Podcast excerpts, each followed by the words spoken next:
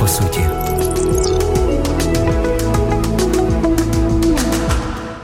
Пам'ятаю, в нас на задньому дворі прямо на землі лежала важка дошка.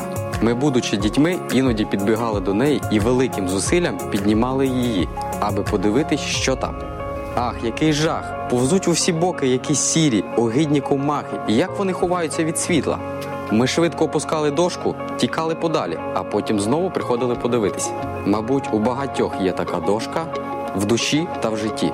Зовнішня сторона може блищати від чистоти і бути витонченою. Ми самі в захваті від неї і охоче демонструємо її іншим. Але є і внутрішня сторона, захована, темна, яка припала до землі і покриває все нечисте. Треба підняти дошку. Нехай вона наскрізь просочиться світлом Божим. Хай очиститься і стане перед ним людина йому потрібна, що Господь її ріха не залічить, що нема в її дусі лукавства.